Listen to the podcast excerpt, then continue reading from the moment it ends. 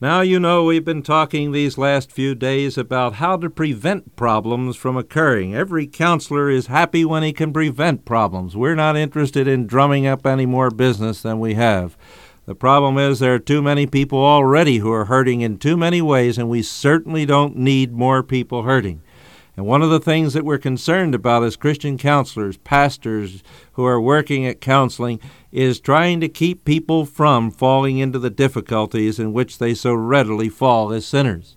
Even those who have been redeemed by the blood of Jesus Christ are still sinners, and they still have problems, and they still need to deal with these.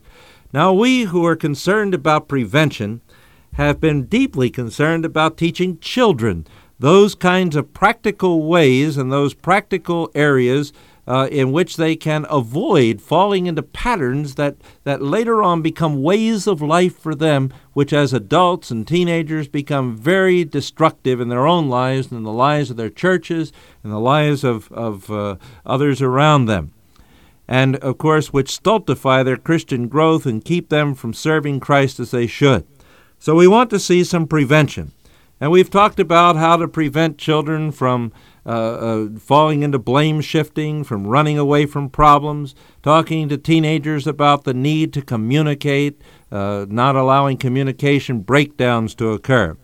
And today we're going to talk about teaching children to confess their sin, to confess their sin, not just simply to assume the responsibility when somebody else catches them at it as uh, Adam even refused to do when God caught him at it, but to take the initiative when one sins, to go to the person whom he has wronged, first to God and then to anyone else who has been wronged, and to confess that sin. Let me read to you what Proverbs 28:13 says about this matter. It says, "He who conceals his transgressions will not prosper, but he who confesses and forsakes them will obtain mercy. Now, there's a tremendously important verse. Not to conceal sins, it doesn't lead to any kind of prospering in the sight of God or in one's life, but rather to confess and forsake them. That leads to the mercy of God being shed abroad in his life. You know, if you are interested in this subject, looking into it in, in some detail, you might look into three Psalms that deal with the question of confession. They are Psalm 32, Psalm 38, and Psalm 51.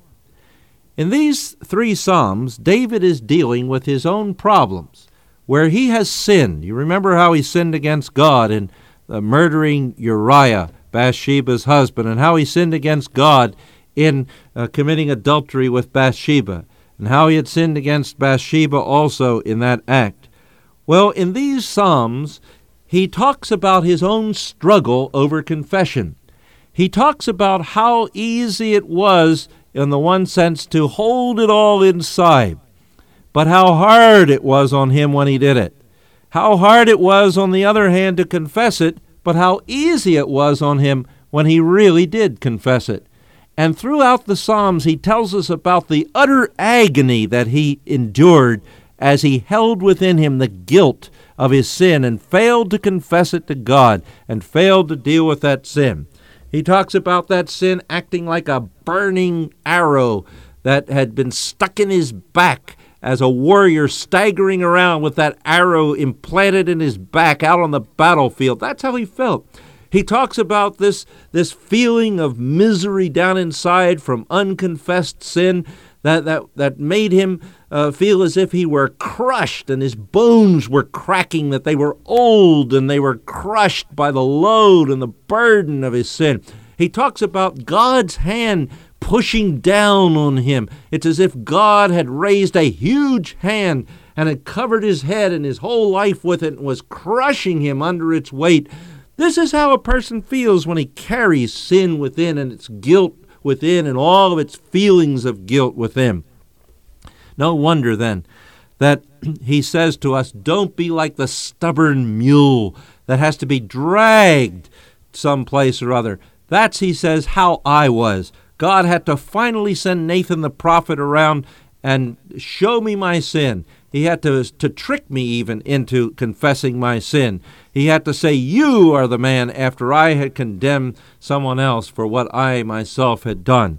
And so he talks then about the misery, the guilt, the depression, the despair, the agony, the physical effects even upon the body of sin that is held within unconfessed. And that's in Psalm 32, Psalm 38, and Psalm 51. You ought to read those carefully if you're interested in seeing what David says about it. Indeed, he wrote those Psalms, he says, in order to encourage people not to be like he was.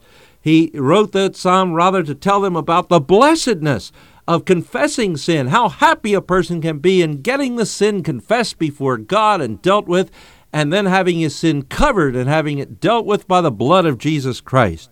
And so, Proverbs again He who conceals his transgression will not prosper, he who confesses and forsakes them will obtain mercy.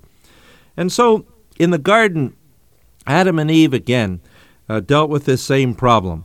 The first act of Adam and Eve after they had sinned was to cover up their shame so that when they faced God, they would not have to face Him naked and open before His burning eye of conviction.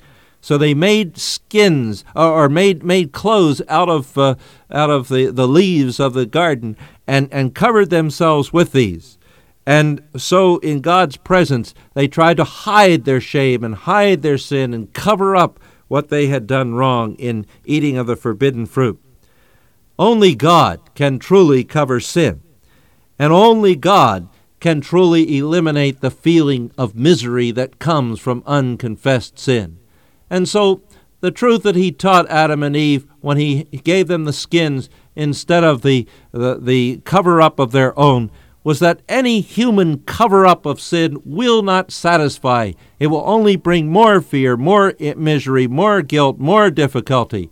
That sin must be covered God's way, and sin is covered God's way by the blood of his Son, Jesus Christ, who came into this world to die on the cross in the place of guilty sinners, so that those who believe in him, who depend upon what he did on that cross, will have not only the forgiveness of sin and the assurance of eternal life, but continued covering as they confess their sins day by day to God.